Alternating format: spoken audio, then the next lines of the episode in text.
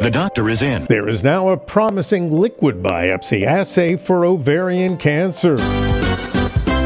Ovarian cancer is the third most common cancer in women's reproductive organs, and it usually goes undetected until it becomes untreatable and deadly.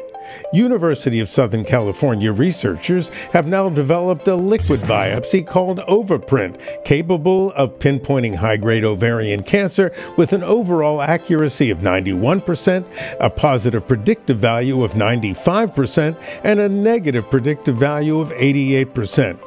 The test differentiates circulating D N A from aggressive ovarian cancer from the D N A with benign origins. The test isn't perfect, but it is an exciting first step toward developing reliable screening for one of the most dangerous cancers that befall women.